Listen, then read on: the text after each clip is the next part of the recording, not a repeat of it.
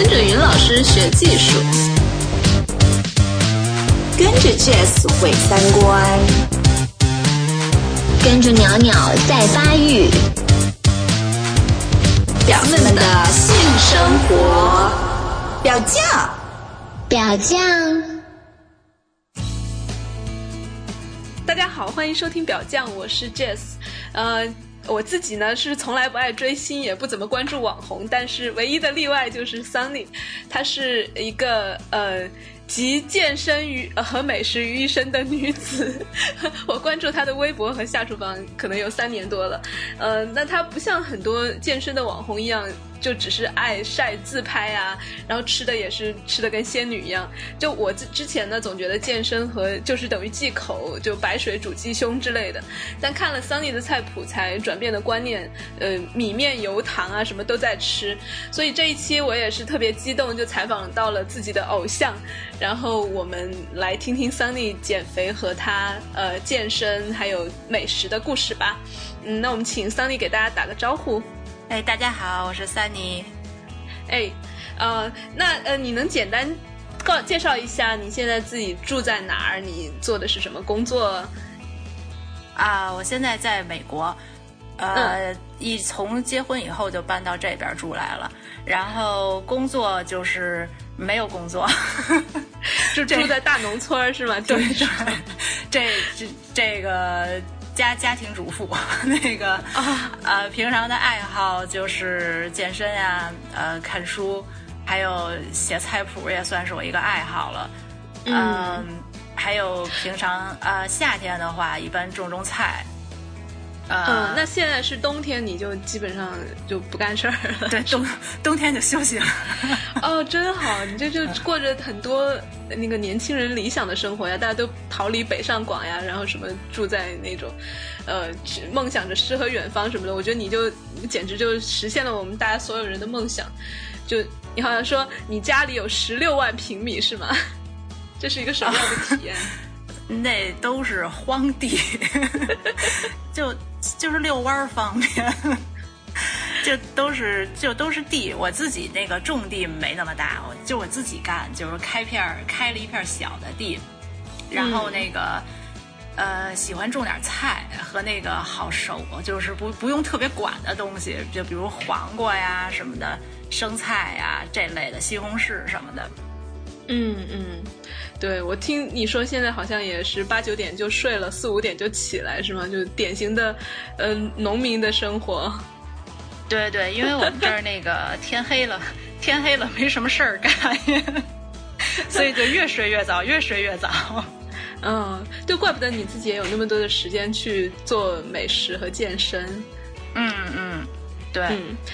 那那你能跟我们讲一下，就是什么样的机缘让你开始健身的吗？呃，就是当时的话，那会儿还在北京，啊，我我是北京人，从小在北京，然后上上研究生那会儿写论文，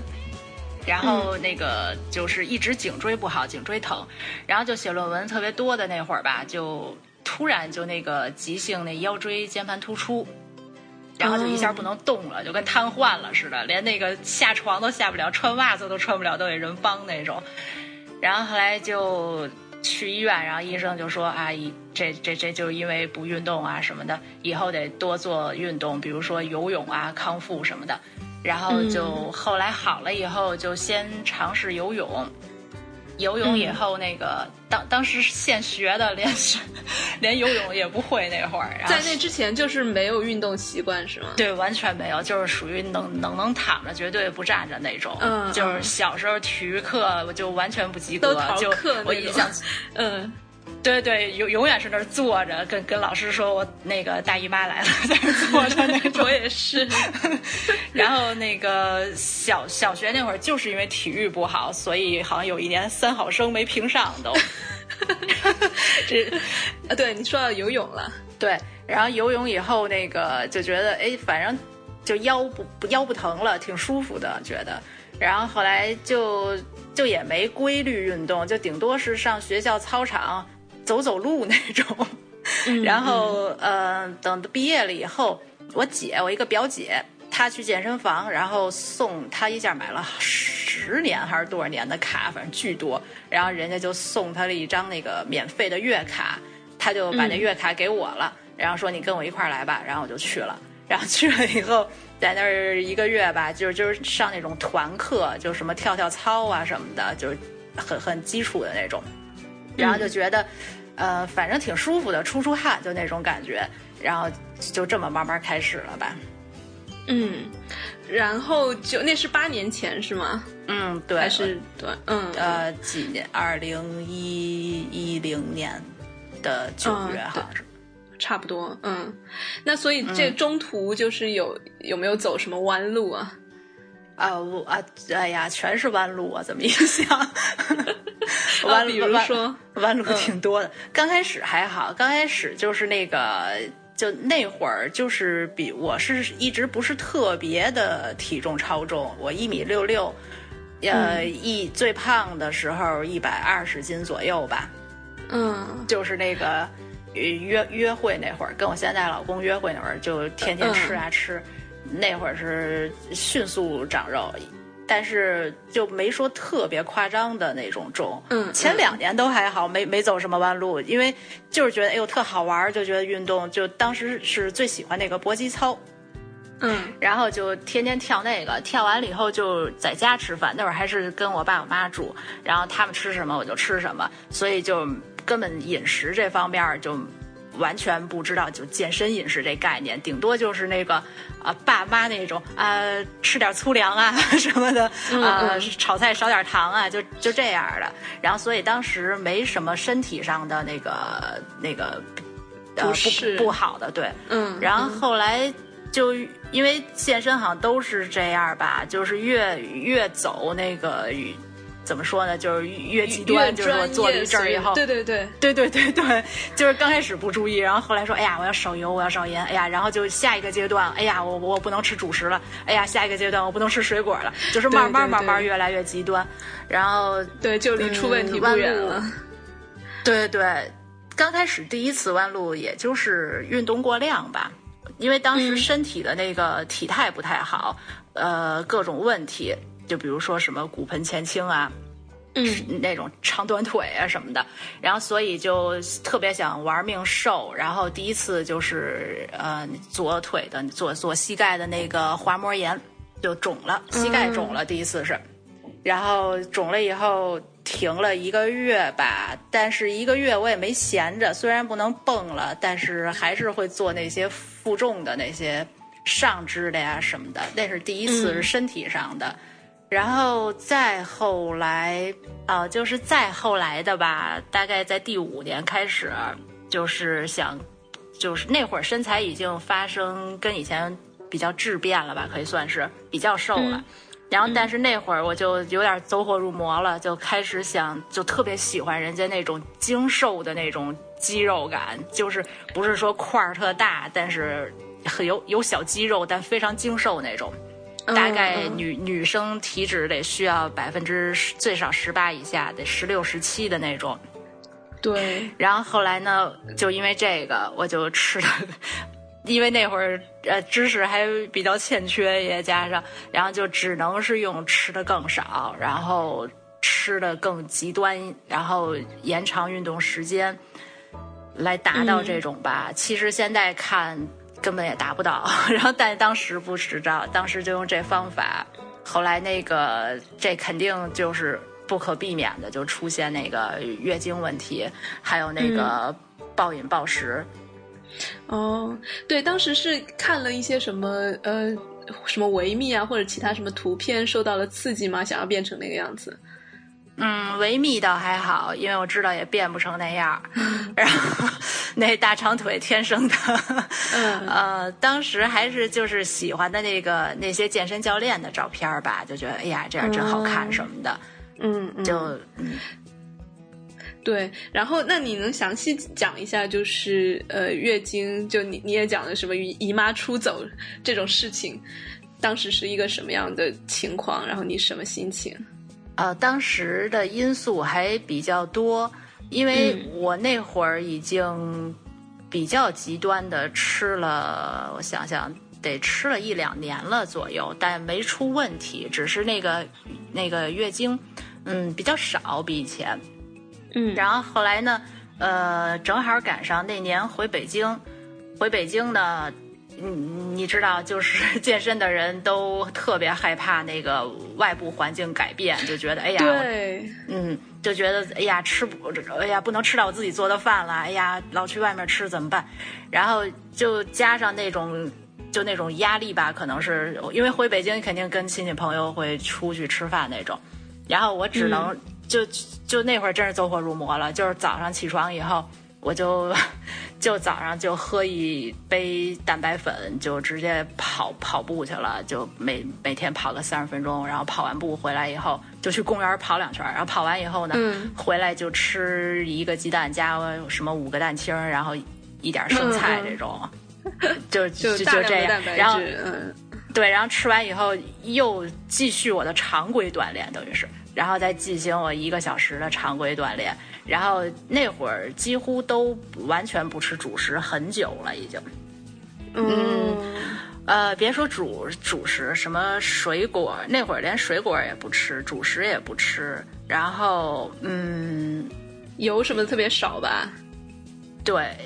那会儿没回北京之前吧，还会吃个那个牛油果之类的。然后回北京以后，因为买着没这边方便，也就没在意这事儿，就都不吃，坚果也不吃，牛油果也不吃，然后炒菜也没油，然后过神仙生活。对，就是蛋白质和蔬菜，就嗯基本就这样。然后，然后哦，然后还有更更更更更那个一个外因就是去爬山，我爸特别爱爬山。嗯，然后我们俩早上四点就走了，四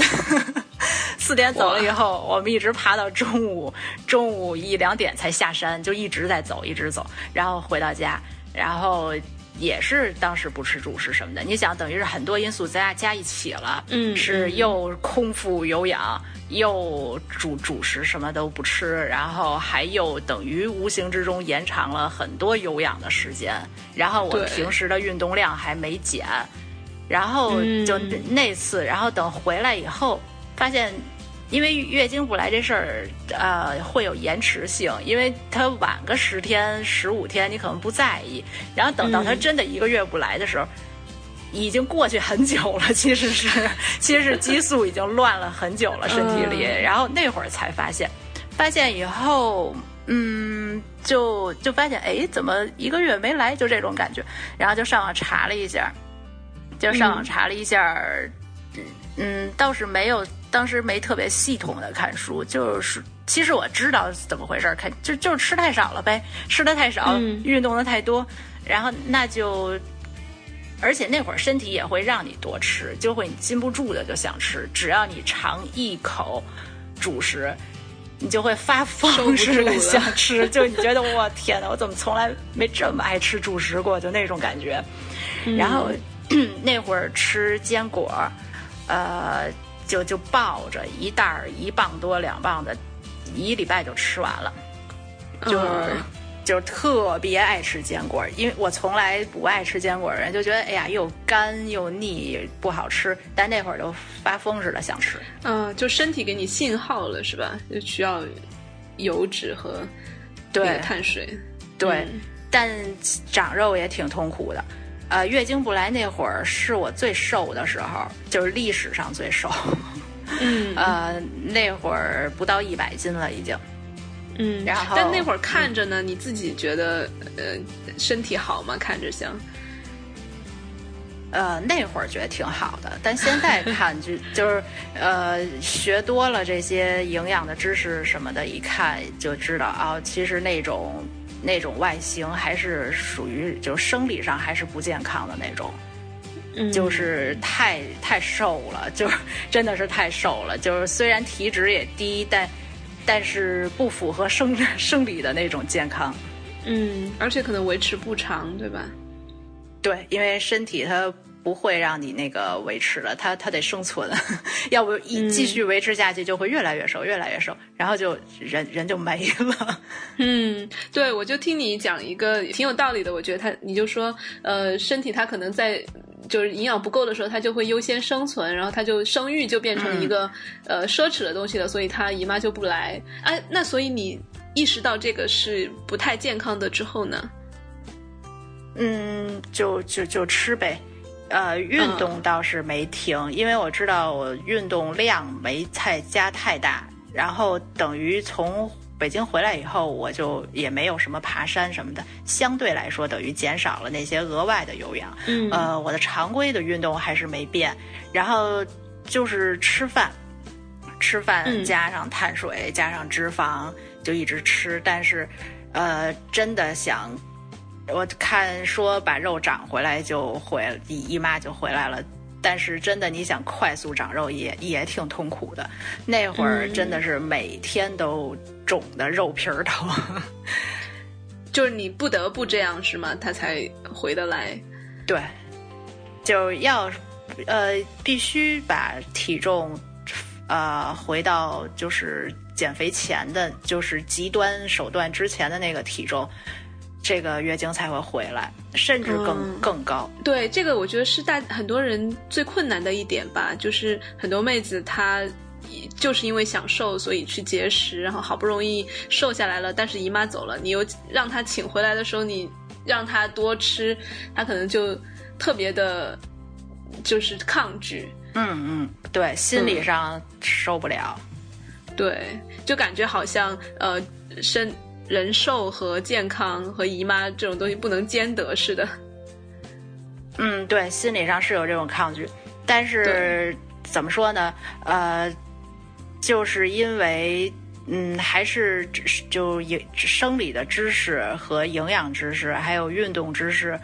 不足，所以才让你只能是说用比较那种直线性的思维说我要想瘦，只能少吃，只能多动。其实里面可以有很多很多的步骤可以改进的是，不一定是只少吃多动。对，对，这就这就说到你自己的那个下厨房的号和你在微博还有你自己公众号里面分享到的一些菜谱了。这个我就觉得，当时我第一次看到的时候，我就觉得很。就是很惊讶，就一般的那跟一般的那种所谓的减肥菜谱不一样，你就不会去说呃，只只能白水煮这样菜啊，那个煮鸡胸啊之类的。嗯，然后对，你是什么时候开始想着要分享这些菜谱的？嗯，其实我这些菜谱，呃，要如果是老朋友也能看出来，从一开始到现在，也是一个不停改变的一个过程。嗯，刚开始一开始嗯挺多那个大、就是高糖的美式甜点的是吗？对对，那会我怎么说呢啊？我做饭真的是那个特别有，就是有有热情，真的是就是爱好，然后就是看到那些呃，就是就上超市爱逛，然后去我我真的是特爱吃那种，也以前也是一去外边就必须把当地的吃的呀都都吃，所以就特别喜欢回来做，然后做完以后呢就。就就想把这个记录下来，因为就就想，因为脑脑子不好使，就这 过一阵儿就忘了，所以就就就就其实起到这么一个记下来的那个作用。然后后来也是记一下自己日常的那个吃的东西吧，好做一个回顾用。然后刚开始是那个就好玩儿，就都是那些啊糖油比较多的甜点什么的。然后有一阵儿我自己做的那个饭也是比较，呃，是也不能说比较极端吧，就是也是比，就日三餐来说，日常的，嗯，可能主食偏少一点儿，就碳水偏低一点儿，然后蛋白质偏高那种。然后到现在呢，就是，呃，经过了这这些弯路啊什么的，然后就比较全面均衡的那种的了。嗯嗯，对，哎，那呃，就是你现在因为好像微博也有，就是下厨房上有几万粉丝吧？就你是不是也经常收到粉丝给你的留言，就讲他们的故事啊什么的？你有没有、呃，能不能分享一个你印象比较深刻的？呃，基本每天都会收到，呃，大家说怎么改变了，呃，印象深刻的，其实我都都都挺深刻的，每一条我都会看，因为那个我最高兴的就是看到大家说那个除了看我的菜谱就厨艺增长了，家人更爱吃饭了以外，就是他们能重新认识自己，接受了自己，这一点就是哎呀特高兴，一看就这。嗯，对，我觉得你特别好，就是谁给你留言，你好像都大部分都会回，然后。别人在你菜谱下传传的那个作品，你也会给人家点个赞，我就觉得哇，你真好，然后也心想你真闲。我基本都会回，因为呃，怎么说呢？因为呃，我想想，那叫怎么说来着？呃，每个每个人站在就是别人的角度来说，他做你这个东西，肯定是抱着一种啊特别期待的心情做这个。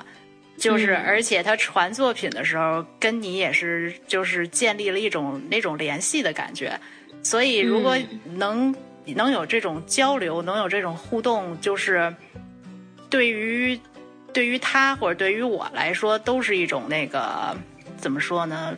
一种成长，一种乐趣。嗯，所以只要是我能看见的，呃呃，有时间的，我就都会回。嗯，是我自己也有这种体验，就是下厨房吧，虽然不算是一个特别大众的呃那个 app，但是呃我就有那种，就跟跟你呀，像在美国呀，然后很多国内的人呀，还有其他世界各地的都在传同样的菜谱，然后就有一个小小的社群的那种感觉，就是这个，尤其是像我自己一个人在海外，然后有时候就觉得挺亲切的，大家都在传吃的这种感觉。我觉得吧，其实倒不是我帮他们了，他们老说啊谢谢我。我觉得他们其实最应该谢谢自己，因为，嗯，这应该是怎么说一个机缘？就是为什么有的人就看，也有人给我留言，就说觉得那菜谱挺没劲的啊，前面写一大堆自己的感想，不好好写做饭。然后，然后没没没事儿，这都没事儿，就只只要是那个呃，怎么说客观的，我都都会看，都我这我倒无所谓。然后还，但是有的人就能觉得，哎呀，这个对我帮助特别大。所以是为什么？就是有的人觉得这没用，有的人觉得这有用。其实这个不在我，而是在看到的人自己的心里头。就怎么说呢？比如说，觉得有用的人，觉得我帮到他们，其实不是我帮到他们，是他们自己心里头已经有了那个种子了，就是可能他已经走过这个弯路，有过同样的体验，然后正好是在一个嗯比较迷茫、不知道怎么办的情况下，然后恰巧遇到了我，我就像那个种种菜的时候，那种子它已经在土里了，只不过他们缺了一个那个发芽的时机。可能是，就是我就可能是那正好是那下雨了，或者呃出太阳了，就是然后那种子就有那么一个发芽机会，但真正拱出土来还是靠那个种子自己，还是靠读的人他自己。所以有呃说我帮助他们的人，是因为他们自己就已经到了那个点，我只不过可能是一个小小的外外因而已。嗯，我前天前两天也看到一个类似的你这种说法，就是移除成长的障碍。就他好像就是他自己其实有成长的潜能的，只是说可能遇到了一些困难，然后可能你，但是这个你的作用也很关键了，就是帮到大家，嗯，就是少走一少走一点弯路吧，提供分享一些你的健身和做饭的经验。我觉得这个反正对我来说帮助挺大的，我觉得，嗯。所以那个大家谢谢自己啊，抱抱抱一下自己。对，那我们回到就是健身的呃内容吧。就你觉得有哪些就是健身圈风行的概念，大家都在说，然后就其实你觉得不一定如此。就比如说我们刚才说到的吃饭就吃的特别清淡啊，我觉得现在目前我我就跟着你的菜谱做东西，我觉得已经改变了这个观念了。嗯。其实啊，我也不是这这段是话外音，就是我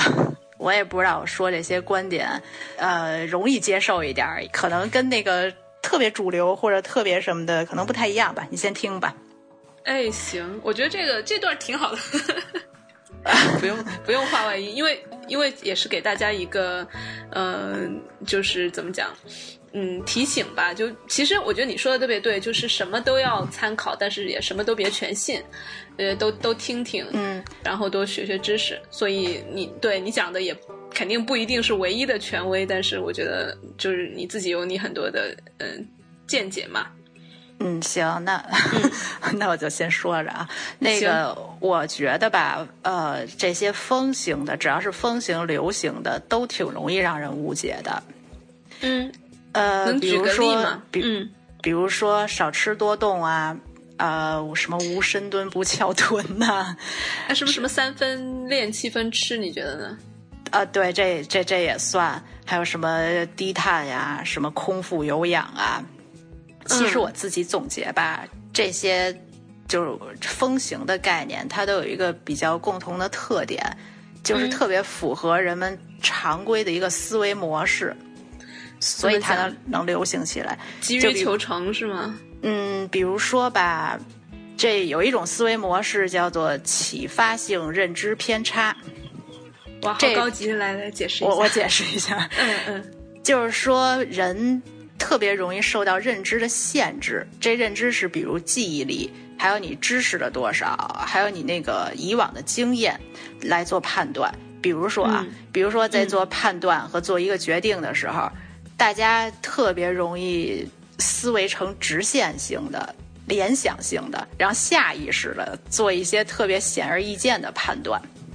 比如说，呃，比如说我现在问，那我怎么才能变瘦呀？然后大家一般的回答，那肯定就是少吃多动呗。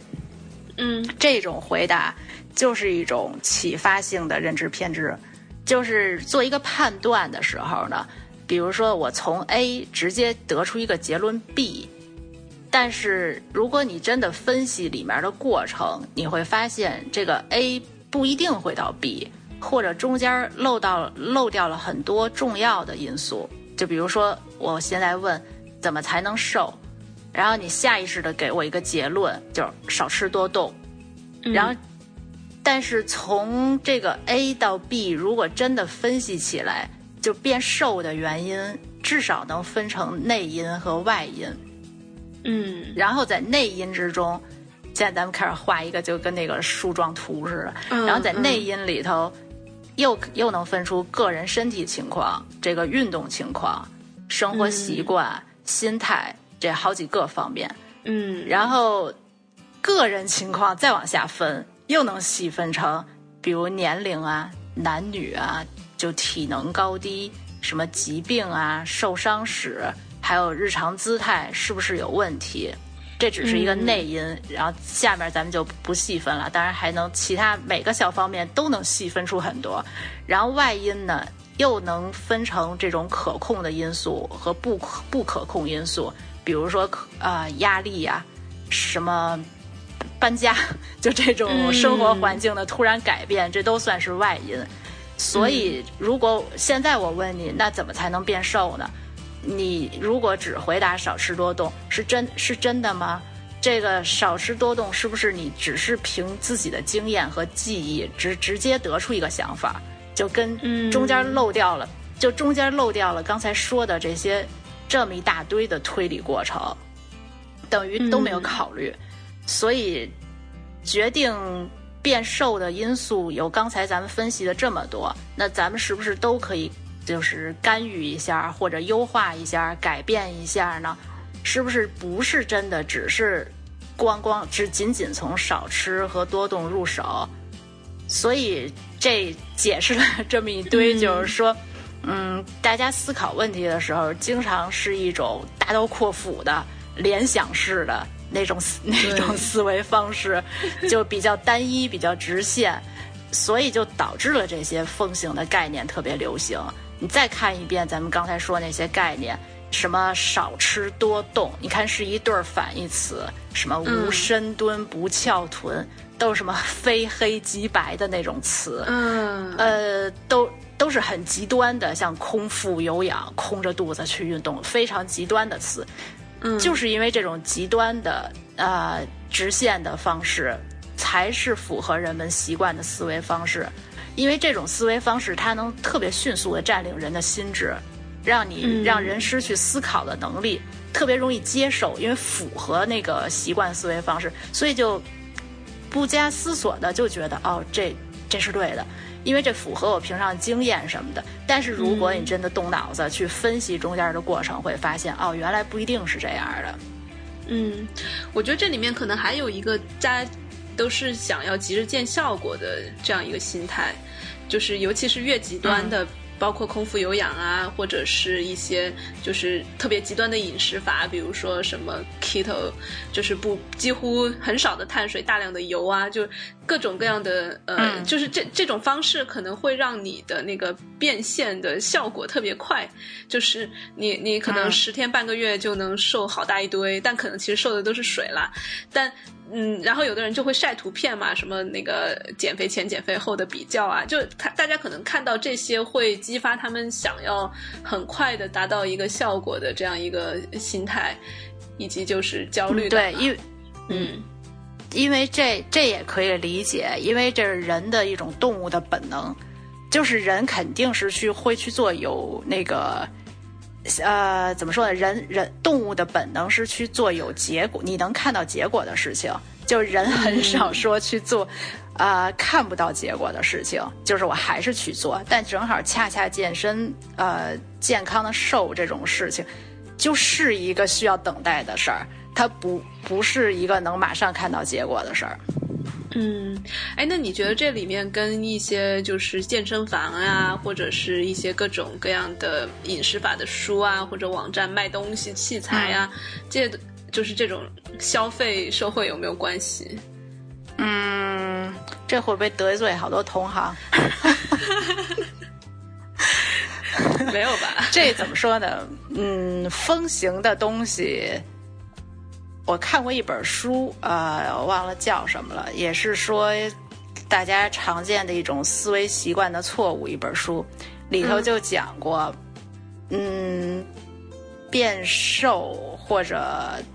我想，就什么变快乐，教你怎么变快乐，怎么变瘦，就只要是教你的东西，为什么能受到大家的就怎么说追捧？追捧就比如说嗯啊、哎呀，像模特一样瘦的身材，因为这东西太少见了，它不可能是符合那个正常的平均水平，对，对，就芸芸众生的那种，呃，就是因为它很很少见，比较突出，所以它才让大家有想去追求的那种感觉，所以它背后当然也会产生一堆产业。嗯，对，但尤其是我觉得现在像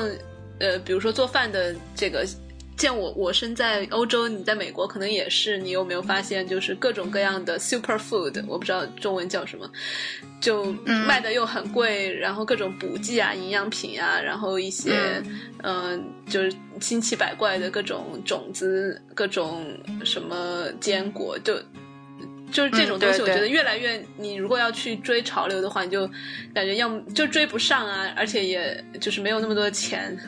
对，它其实就是背后是一个市场，它是健康食品的市场。这个最简单的方法就是，只要你看你买的东西那个呃包装上必须、必须打上健康、减肥、减脂、什么控制之类的这种字样，它只不过是一这这个市场，就是比如说健身也是市场，就是嗯啊、教练，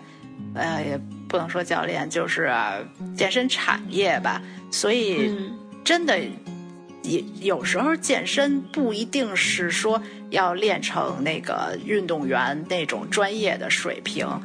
它嗯只其实对于大众来说就是吃点健康的家常菜。然后呢，保持一个规律的，不是说特别辛苦的玩命的运动。你可以每每天散散步啊，快走啊，什么游游泳、跳跳绳、打打球，这种就够了，其实是。嗯，是真的。我我我想起来，你的专栏里面有有一期就讲的特别好，就是说你不同体质，就不同的你渴望的那个样子，其实各自的都都有各自的代价。比如说百分之二十七的时候你是什么样子的生活，然后呢到百分之二十、百分之十五，你你要付出的是多大的代价？你你可能得先去衡量一下，你你你能不能够承受，就是那种美丽换来的你是什么样的一个生活状态。我觉得了解这个是真的是呃，就是在很多呃妹子想要去健健身得到那个马甲线之前，其实需要去了解一下的。嗯，就我要牺牲多少，对吧？哦，对，呃，刚才说这普通人那个呃，还还需要加那么点负重，负重还是要练的，那个只不过不用那么那么那么拼命。哎，但我记得，我感觉好像你练的就特别拼，你是还在跟着莱美练是吗？啊，对，其实这个还是看个人喜欢了吧，和一个那叫循序渐进的，就是说，呃，因为就是你练练练久了以后，就原来的强度就不够了。如果你还想继续的话呢，你就添一点强度，就千万别一上来就没有基础的情况下，啊。特别大的强度，嗯嗯，而且我觉得呃，就是有道理的是，就不要一上来就呃一直动，可能先要观察一下自己体态有没有问题，不然就是越练可能体态就越来越差。对，其实健康生活，嗯，就是保持一种运动习惯。如果你能终身保持一种运动的习惯，这就是最好的。呃，保持运动习惯，其实的秘诀 就是刚开始，尤其是刚开始的一两年，一定要找到自己运动的快乐，就是去做你真正喜欢做的运动。你不是说觉得，哎呦，这是一个任务，我每天去完成。你一定要让去做自己特别开心的事儿，然后呢，在这一两年之中形成一种习惯，到以后你觉得，哎呀，我不运动倒反而不太舒服了。这样去去去去做，要如果一上来就说，哎呦，我有多多宏大的目标，然后我要用什么什么方法，就那种，然后拼命去练，每天练自己很痛苦，哎呦，然后最后又抵触心情，就就可能就放弃了。嗯，是，对我之前身边有一个朋友，就一刚开始练就跳那个 Insanity，而且还跳两一天要跳两期，然后又各种什么。嗯，穿拿着那个哑铃跑步啊，就反正，但 对这这种就很容易，很容易反弹，然后也容易就是引发暴饮暴食吧。嗯，对，一定要就是无论是吃还是动还是生活习惯的改变，一定要那个循序渐进。循序渐进，嗯，但这样就是比较慢，就可能一一个月就如果要减肥的话，只能减。一斤左右，对吧？五一一公斤，差不多。其实一个月能减个两斤到三斤左右，就是比较健康的那种速度。要如果是体重超重的话，因为这样减下来才不会反弹。嗯，而且我觉得就是体重不超重的姑娘们，就是呃。就比如说你在正常范围之内，但是我可能想更那个体脂低点儿这样的，嗯，就不不用去看体重，根本就，对，主要看维度或者紧实度就可以了，是吗？对，不用太考虑减重这个事儿。嗯嗯，哎，就是说到这些，就真的是很大的一门学问，你就得自己去呃了解更多的知识。然后就否则就很容易被忽悠啊！就嗯，就是说到这个，就我也想问你的，就是你怎么看待现在就是以瘦为美啊？然后，而且我觉得可能比起十来年前之前，就是大家就是只是以瘦为美，现在还要精瘦，就是不仅要瘦，还要有肌肉，还要就是它其实无形中增加了呃，其实不管给男生女生吧，都是一个负担，就也不是负担，就是很很大的压力，因为。就是如果不不那么瘦的话，好像现在就，对，你看明星什么的也是，如果只是一个干瘦的话，也不风行了。然后要要要，就各种中外的明女明星吧，都这样。然后你觉得作为女生的话，怎么样去面对这样的一个外部的压力呢？嗯。这个关于审美这件事儿，也正好是我专栏就是三十一期讲的一个，这现在还没更新，嗯 先先提前说一下。行，呃，其实审美这件事儿，我当时就就我的我的观点就是，就是审美决定你的运动能力，然后运动能力也会反过来决定你的审美。这什什么意思呢？就比如说，嗯呃，为什么我觉得看到这个东西，我就觉得这个身材好看？为什么我觉得那身材不好看？为什么有的人看的都就不一样呢？因为是你脑子里有到什么有什么，你看到的就是什么，就脑子里什么东西决定这个审美呢？就是第一就是这个知识，知识的范围和、呃多少，就比如说。知识为什么人为什么要学学习东西？因为学习东西以后，你就会发现我们现在看到的世界跟学习之前看到的，嗯，根本就不一样的。嗯，就比如说啊，比如说像照相，就是学照相的时候，呃摄影老师就老说，就说那个摄影初学者眼睛里看不见东西，这什么意思呢？不是说视力有问题，是说、呃摆在眼前这么好的光影条件，你就看不为看不见，就就忽略了，还在去找更更好东西去照。但是你学习以后，你经过学习和训练，这个就会发现这个世界到处都充满了光影的变化，就各种线、线条的组合，然后大自然的这种配色，你就能发现这种美。原来就什么都看不见，就这就是经过学习和没学习的人那个区别，就跟那个健身一样，健身之前。你在大街上顶多看见走的人就是啊高矮胖瘦啊，是啊还有什么是呃除除了高矮胖瘦好像看不太出别的什么吧。然后但是你学习了这些关于健身的知识以外啊知识外，就比如说啊这些运动解剖学，你再上街，你就会发现你看到的跟世界跟以前不一样了。你就能看到每个人就有不同的体态问题，比如。有的人走路他，啊有的人长短腿长短腿，或者、嗯、或者走骨盆，你就会发现他的那个位置有偏移，或者他那个不会用高低肩之类的，对，或者不会用臀主导迈步，嗯、或左右那个身体就不对称，呃，脊柱侧弯什么的。嗯、有的人他虽然不不胖，但是他小肚子可能有点突出。嗯，然后等你再学这发现以后。学这知识以后，你就会发现，我原来喜欢的那些时尚的呀、骨感的模特，后背怎么都是那个翼状肩胛？就以前 好专业的词儿，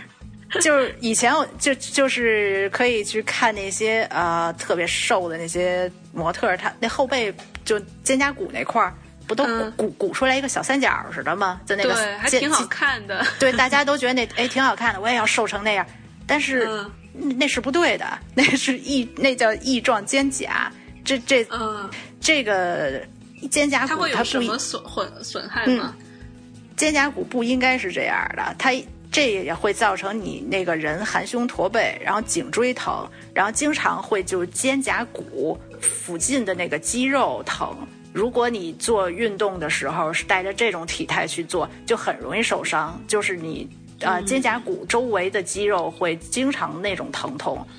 呃，就比如说还有的就是呃很骨感的模特，你就会发现他们的那个肋骨都露出来，就我觉得哇真瘦。然后但是你学过这以后，你就发现哎呀这这这这是肋骨外翻呀，这个 就有的你一看那个各种肋骨的形状，它它它它肋骨外翻，然后所以。呃，怎么说呢？体态的问题，它是一个连锁的问题，就是你一个地方不对，它身体另一个地方一定会产生代偿，而且就是说，嗯、呃，如果如果这个，就比如说翼状肩胛呀、肋骨外翻，它的会导致你身体的那个。就就怎么说呢？通俗点，形状不对，比如是直的，现在变成往前凸或往后弯，它间接就导致你的内脏的位置也会发生偏移。所以有时候你消化不好啊、胀气呀、啊、什么的都有关系。嗯，哎，那所以就是呃，学到了这些知识之后，你再对于嗯、对，但我我听下来就是觉得。呃，怎么说，就是要学的东西好多。所以就是说，你学过了这个营养学呀、生理学，你就会知道那个正常的范围体重和体脂是健康的一种保证。如果你你学你学懂了这些原理以后，你再去看那些低于正常体重，因为骨感的肯定是低于正常体重的，那才是、才能骨感。你的眼睛就不会只看到外表那种美了，就你觉得原来觉得美的美，而是你以前你能看到能看到以前看不到的问题，比如说他这种低于正常体重的这种这这这这种身材，他嗯内脏功能说明比较弱。所以，而且它会有很多不舒服的地方。其实，它不，当然人家不会告诉你，只是可能失眠呀、胃病啊、月经不调、情绪不稳。所以，就真的你就会知道，哎呀，瘦下来你不一定生活就会开心，你知道吧？就像那个林黛玉、嗯林黛玉那样的病美人，其实是。嗯，所以你学过了这些知识以后，等于你就是学会了怎么欣赏那种健康的美。你就会对原来那种喜欢的美，就就自然的兴趣就没了，就那种感觉。嗯，嗯，明白。我觉得这个是一个，呃，就是一个很少很少有人会提到的点吧。就是可能大家劝女孩子不要太过于在乎长相的时候，呃，就很少从这个解剖学呀，就这种方向去跟人讲。嗯，然后还有另一个方面，就比如审，我刚刚说审美背后嗯有什么，还有另一个方面就是一个人的经历吧。我觉得一个人经历也会影响审美。我我当然是我自己的观点啊，我觉得喜欢偏瘦一点啊、骨感一点的人来说，应该是比较年轻的，然后生活呢至少不愁温饱。然后家中呢，肯定是不愁温饱的人。嗯然后呃，家中一般没有病人，自己也没生过什么大病，就是说家中没有大病的人，为什么呢？因为嗯青春期，就比如十几、二十岁到十嗯，大概十五六，十一般十二三岁吧，现在可能就特别注重身材了，开始，然后一直到二十三十岁以前。都是比较注重身材的那外外形的那个年龄，呃，嗯。周围就是周围人的评价，可能直接就影响你对自己的喜爱程度。这个也是一种心理学上叫低自尊感，嗯，就是低自尊感的人，他对自己喜爱的程度不能客观的做出一种评价。是我喜欢不喜欢我是由别人来决定的。如果别人夸我，哎呀你身材真好，我就会觉得我的身材好。如果别人 批评，呃，也不能说批评，就说哎呀你怎么又胖了什么的，嗯，我我就会讨厌自己。所以我对自己的爱完全是因为外界，嗯所以尤其这个这个时期是这种低自尊感比较强烈的时候，所以呢就会刻意的把自己这个自身形象、外形往这潮流靠。就特别容容易有安全感，你知道吧？就觉得我跟这流行的是一样的，所以我符合大家的审美，所以大家会喜欢我，就有这样的一个逻辑，然后就就特别有就特别容易发生这种节食，然后想变瘦的情况。而且吧，我为什么说生活至少不愁温饱呢？因为有时候身材是是一种社会地位的符号。就比如说在比如说在旧社会，就吃不饱饭的时候呢，白白胖胖是家中特别富有的标志。所以就是，如果是在就经济略之后的一些地区或者国家，就每天还挣扎在温饱问题上的时候，你怎么会看到有人节食呢？故意。反而是嗯可能稍微胖一点儿，倒受到人羡慕。对，应该是对，所以这跟生活环境也有关系。还有比如说家中长期就是没有那种生大病，就是没有嗯住院呀那种就经常住院的人，自己也没经历过什么大病，这等于是怎么说，身在蜜罐里。不不不知甜的滋味儿了，就体就不知道那个健康其实才是最大的福气，就是、嗯就所以会对那种啊极瘦那种非健康的美抱有一种幻想吧，应该说是。嗯，我觉得这几个都是年轻女孩儿，就我自己可能十年前或者在在几年前也会特别在意的事情，就是别人的评价呀，呃，然后。嗯，就其实说白了也也还可能另外一个原因就是自己其他方面没有太大的成就感，就可能工作也不是那种特别呃让你能够有热情投入的，呃，然后其他事情也不是特就没有掌控感吧，然后就变成说呃好像是是不是自己瘦下来，嗯，就感觉做成了某件事儿，可能也有这种心态在里面。嗯，我有一期就专门写那个低自尊感的情况，是这种心理是如何影响，怎么说大家减脂的这种心态的？这太厉害了！就一本一个一个做菜的，就是说到各种什么社会学、心理学。因为怎哎，就怎么说呢？折腾多了，就就就不得不看这些。就是低自尊感，一个是对自己的喜爱，还有一个是对自己的能力的否定。就是我对自己的能力也没有一个客观的认识，我必须要跟别人比较，才能得到对自己能力的肯定。比如说，比如说在健身的时候，哎呀，我比别人举得重，我跟别人比了以后，我就觉得我的能力好。如果我比别人举得轻，我跑不过人家。我就觉得自己能力低，但是我不知道自己真正的能力在哪儿，我只能是通过跟别人比较来找到自己。嗯，所以就会导致怎么说呢？嗯，受到别外界的影响比较大吧。嗯，是的，我觉得自尊这个东西，嗯，最重要的就是自己有自己的尺度吧，就你自己的成长是跟。可能跟过去的自己比，或者跟自己之前做不到的事情比，而不是去跟其他人，就是看着人家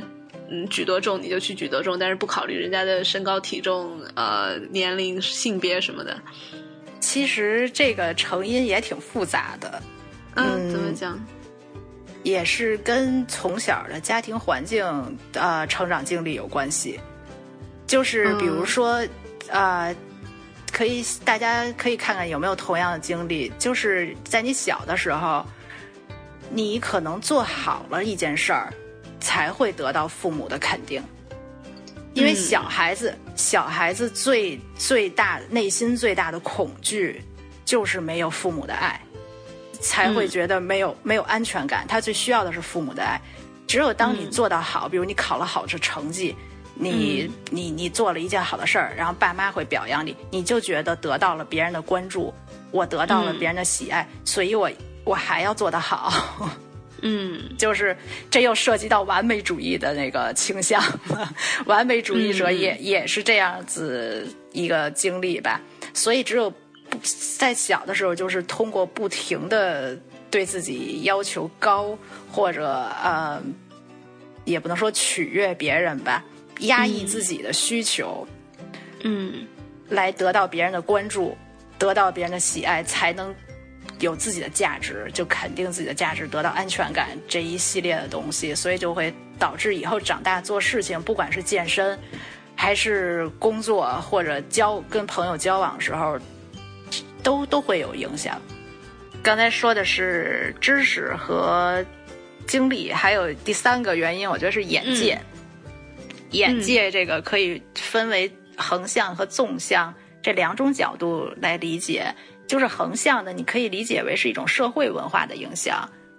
就是审美习惯比较单一呢，可能是因为生活的范围比较小，因为就是不同的国家和地区吧，都有不同的审美观，就东西方存差异挺大的。比如呃，亚洲相对来说可能就喜欢。比较媒体上就比如喜欢纤纤瘦的那种模特，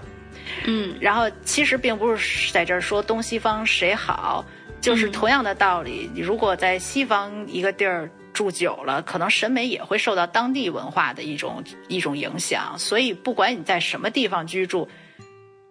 呃，想不管在什么地儿住住长了吧，你想开阔眼界，最好的办法就是得去多读书，多出去走，然后接触各地各国的这种差异，你就会知道，哦，原来我身边这种潮流不过就是小圈子的一种盛行，原来还有那么多人有不同的活法、不同的看法。我只不过是去，就比如什么 A 四幺，我只不过是去满足一个 呃特别小圈子一个小风行，我我值得吗？我我用自己去自己的健康或者自己的快乐去就就换一个这个对，嗯。对，去换一个小圈子的盛行，然后你就会发现哦，原来世界有那么多人，人家压根儿就不在乎这事儿，就不知道这事儿，结果迎迎合半天，去迎合谁了呢？就就那种感觉。嗯，然后还有就纵向的一种呃眼界，就其实学历史挺好的，学历史你就会发现，哎呀，现在这这点事儿，这这些潮流啊风潮，你不过是历史那么长时间特别渺小的一个。一个小点点都很难留下，就是你就会发现，你现在追求的这些什么，最那叫除了 A 四幺还有什么东西来着？就就网上流行的那些，反手摸肚脐啊，对对对，就这些东西，就真的是在哎呀，太渺小了。就是如果你如果就学会能从一个啊横向、纵向这种来看这个现在的一种审美，这个潮流也好，流行也好。你就你就有自己思考的一种嗯能力或方向都行，就是不会被周围的这种环境影响和束缚，就形成一种压力，自然就想开了，就没有什么压力了。我我就是这样，我就是我。嗯，哇，我觉得我发现你说话真的好有条理啊，就几个大点几个小点。所以，谢谢。呃，所以其实这三个方面，刚才说，哎呀，知识啊、经历，还有这种眼界，都藏在一个简单的一审美观背后。就我，就是这三方面，你逐渐变得丰富，就是一个人的那个思想思维逐渐变得独立和成熟的过程，你的审美就会跟着发生变化，对自己就就能认识到自己比较清醒、现实的认识，不再就是。随随大溜就随波逐流那样的，就比如说你好像现在看到自己十年前，有时候那种杀马特的造型，或都都恨不得不认识自己，剪刀手，对对，所以就是怎么说呢？当你这个审美就是这三方面丰富以后，你的审美就会发生变化，然后你就会看人时候不再是只看表面的胖瘦的，嗯。如果这三方面有一个滞后了，两个或三个全都没有发展滞后，就会你就会对身材造成一种认知的一种偏差，就会虽然自己的体重呢在正常范围，但就是觉得自己太胖，就是主观上觉得自己太胖，就会去追求一些不符合正常健康的体重和身材，就是过于迷恋这个外形是不是符合潮流。所以就会带来一系列的那种健康问题。嗯，对，我觉得这个真的是特别具体，然后有帮助。嗯啊，那就好，真的真的，嗯，哎，那我们再回到，就是你还有一个副业是吗？因为我看你七年前写过一本书，叫《恋爱要懂点催眠术》，就听起来还蛮鸡汤的一本书。那个是什么样的情况下写的呀？嗨，那个就是就是一个朋友，他失恋了吧？我都记不清楚，时间太长。然后他就去找我聊天儿。然后我就跟他聊了聊，然后他就觉得，哎呀，原来是，就觉得，哎呀，哦，这么一回事儿，就觉得这个方也不能说方法吧，就聊这些内容就挺有帮助的。然后他就正好认识一个出版书的朋友，说能不能把这个试试写下来，然后就就有了这本书。嗯，哎，那你就是觉得现在你写的呃，不管是跟健身和美食有关的呃文章专栏，就是这这个跟你七年前写的书之间有没有什么理念上的共通的地方？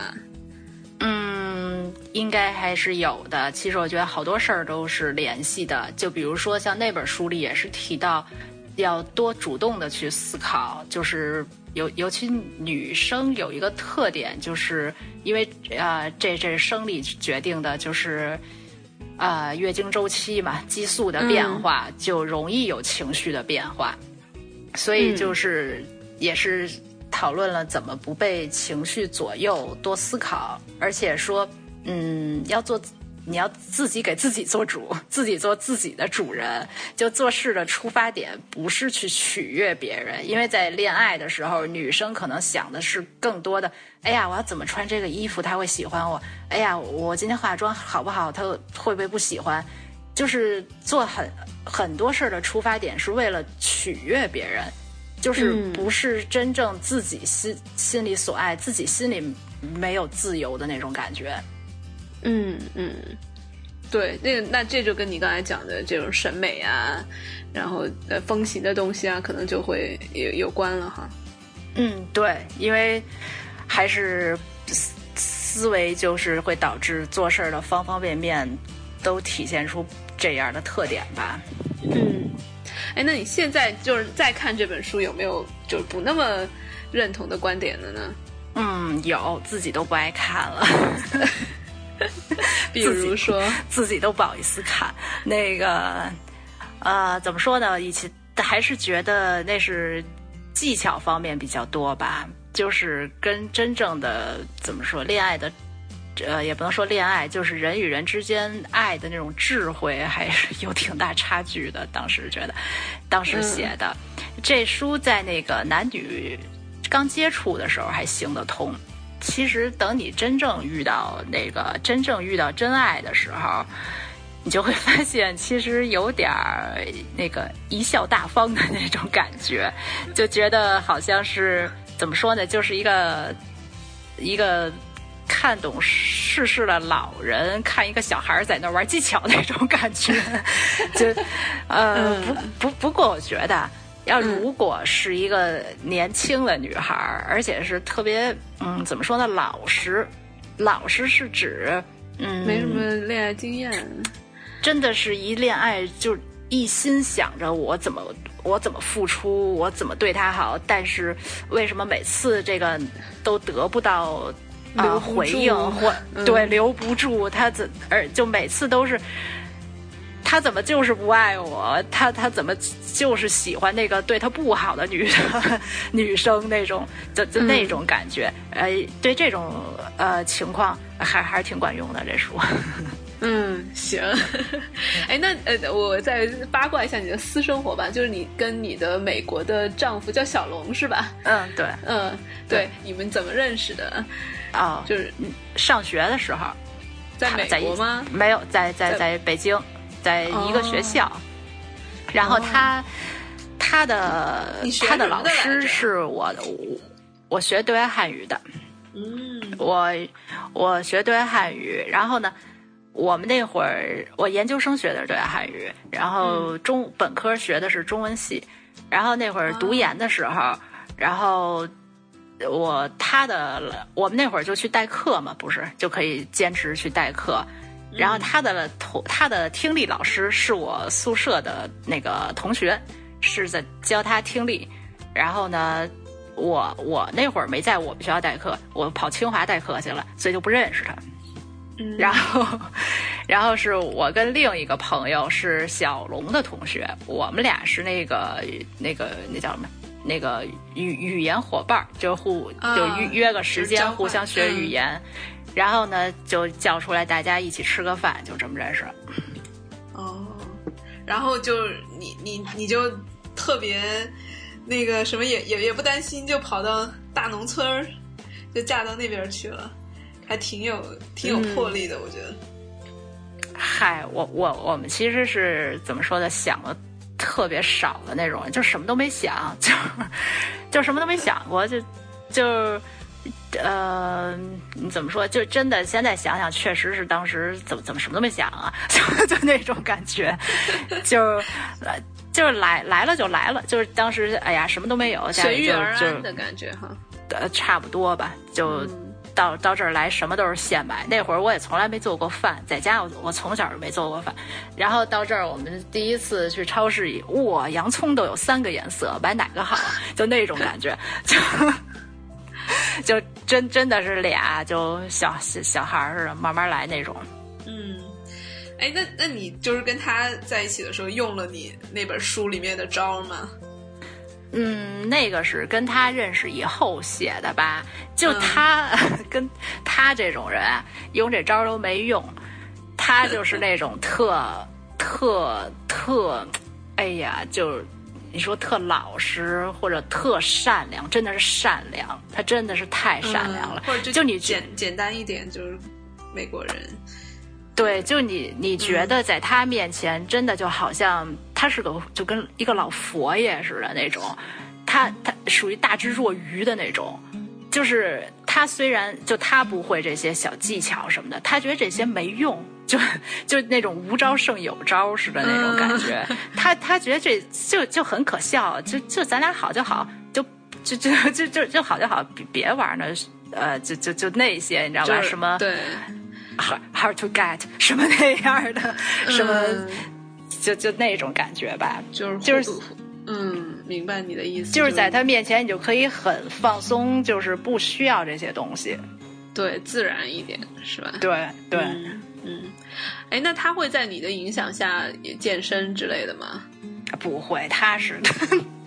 他是 特别有自己主见，也不能说主见吧，呃，不不容易受别人影响，自尊度高。就是他健身和饮食什么的也没有说就是不不不会的，嗯，他他他现在会那个知道啊。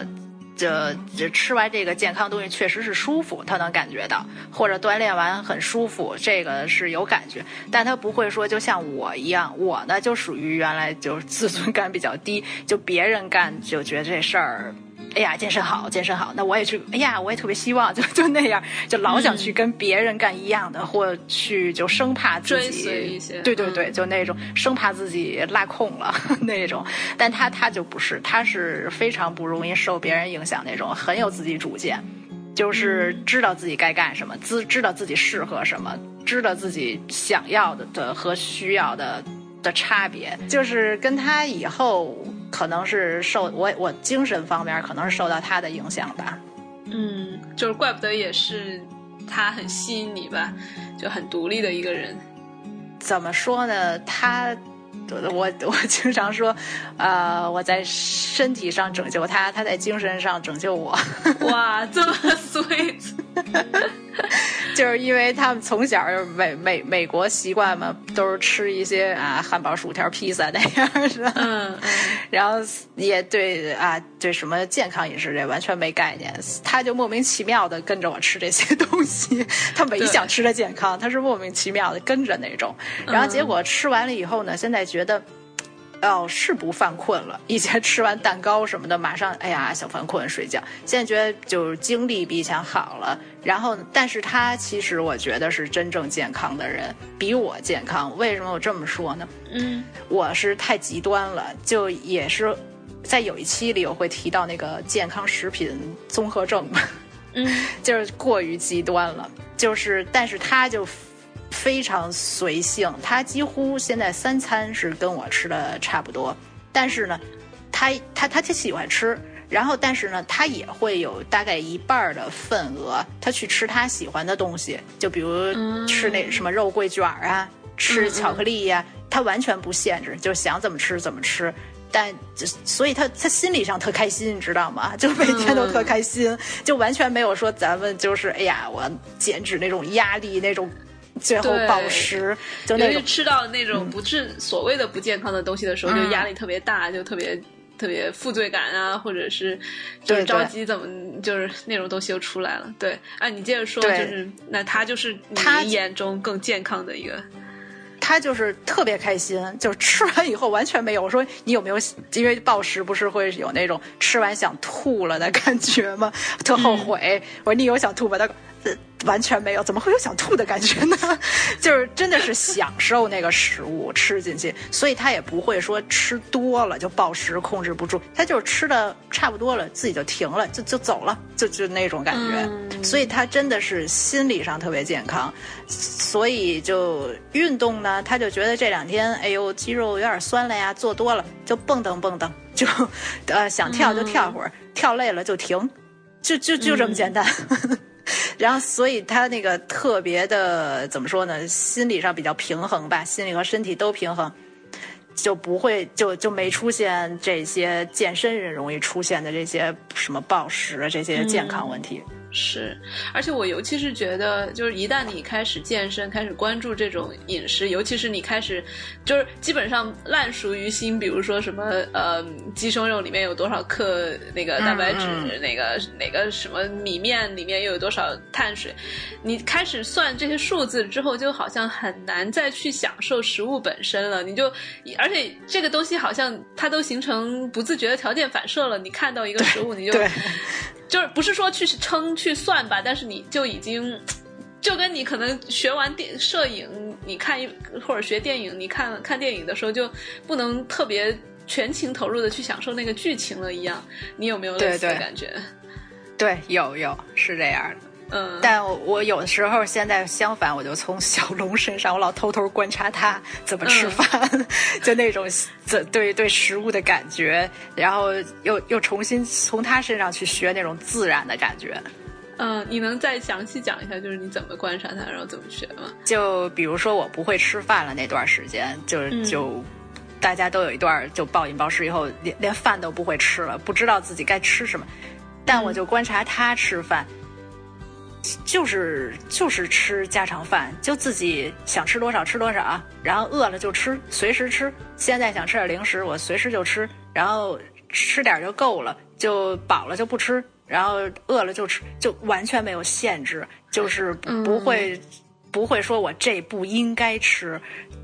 都没有。他只要是觉得自己好吃就吃，就就就非常简单，就跟就跟小孩那会儿天天性似的，本能的吃饭就是。嗯，对，其实我就有时候就特别怀念自己之前不健身的时候，就尤其是初中、高中啊，就也是吃的特别开心，然后也没把当特别大一事儿，就觉得嗯，得慢慢回到那种没有太大负担的状态。对，他是他这种人，他对外形完全没有概念，也不能说没有概念。他不像咱们就会喜欢那个外形好看呀，或者什么，嗯，他根本就不在乎外形，就 就就心够大的，真的，真的，我我我我就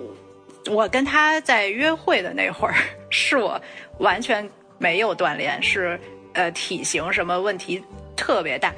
呃，然后迅速长了十多斤肉那会儿，我现在看来说，哎。是那会儿怎么看他怎么看上我了？就就也就开玩笑的那种感觉。他对体型就是你变没变，他都看不见，你知道吗？他压根儿就看不见。